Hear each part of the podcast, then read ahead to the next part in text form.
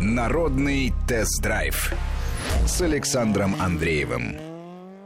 Сегодня разговор о детских автокреслах. В гостях эксперты по автокреслам Сергей Керженцев и Олег Нурмиев. А, вес.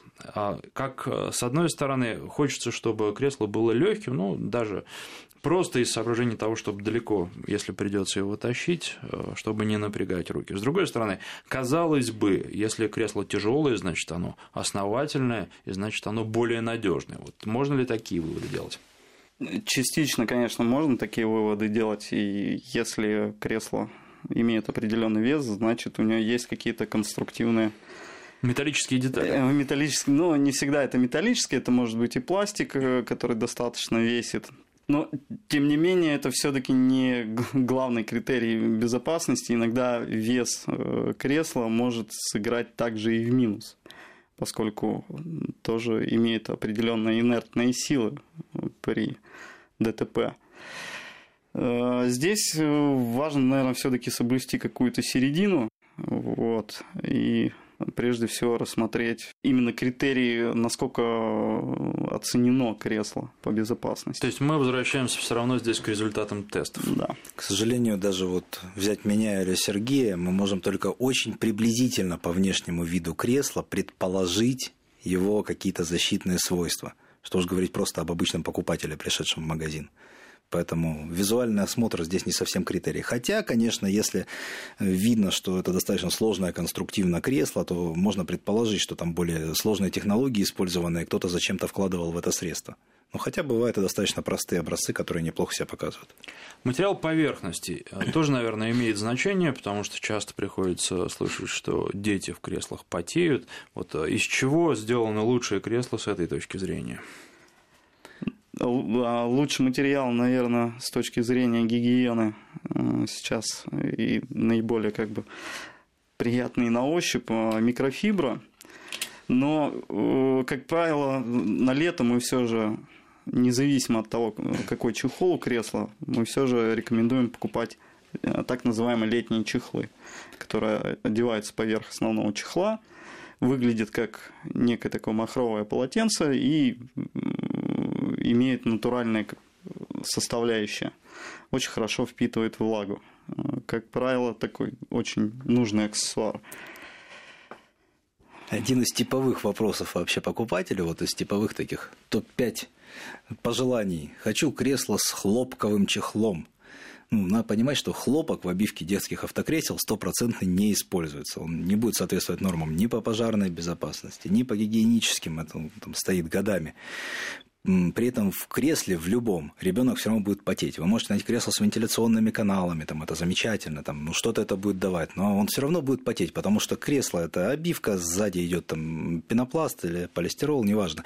Сзади идет пластик, потом идет взрослый диван, там неоткуда браться нормальной циркуляции воздуха. Поэтому, да, летние чехлы Здесь нужно еще не забывать все-таки о износостойкости основного чехла.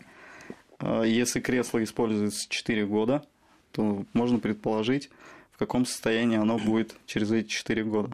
Тоже немаловажный момент. То есть можно сделать и из хлопка, наверное, да, но тогда вы будете этот чехол менять просто там каждые полсезона.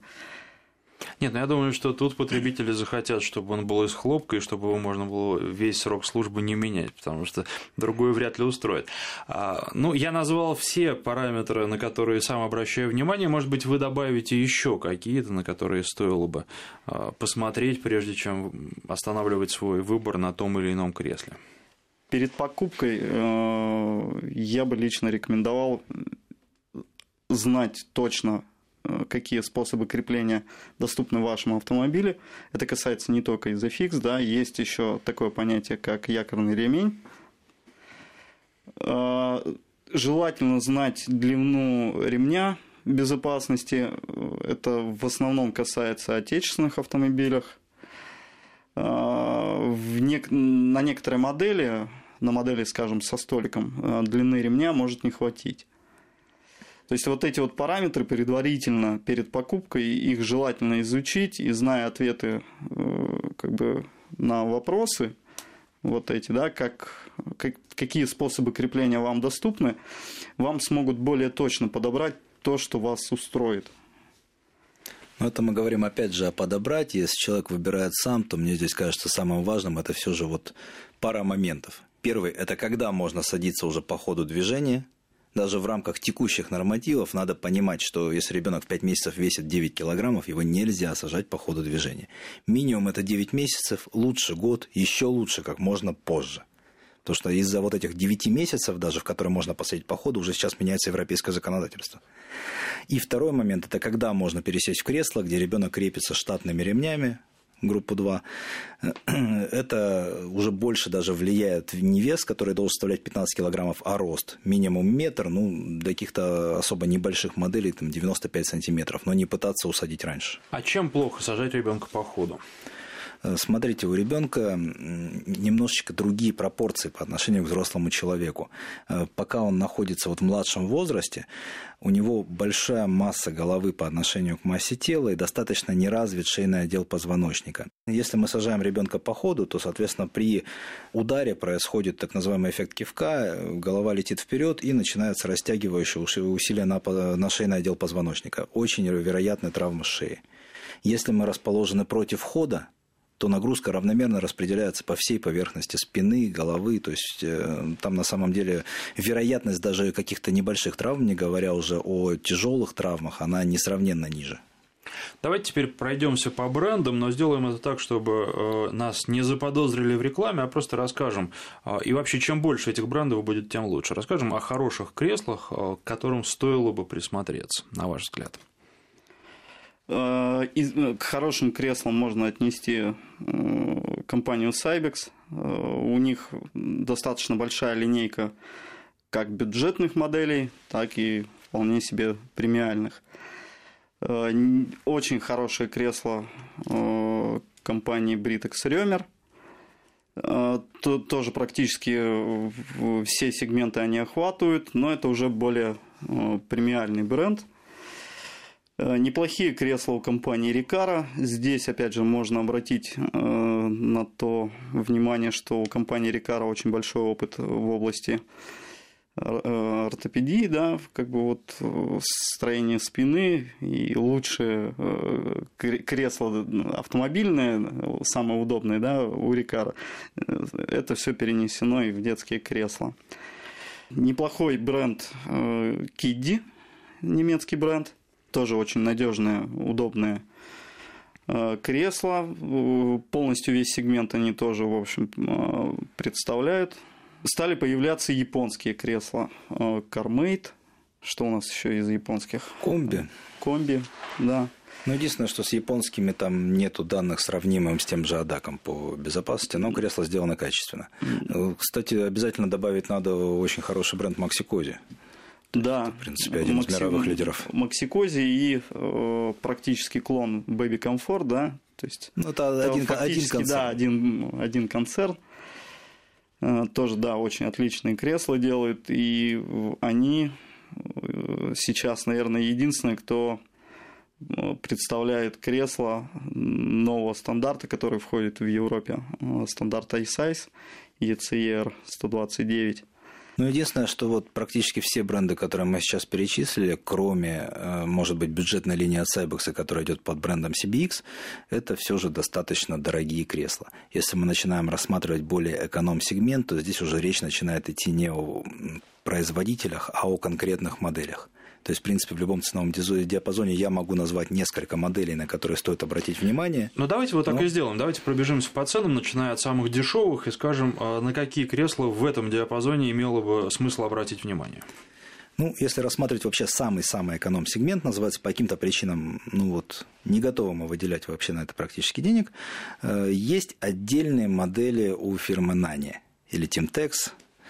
Э, надо сразу понимать, у них будет комфорт, как у табуретки, примерно такое же качество изготовления. Тут обижаться на то, что французское кресло будет с кривыми нитками, там не стоит. Но э, есть ряд моделей, но тут точно надо знать, какие именно модели, которые получают удовлетворительные оценки по безопасности.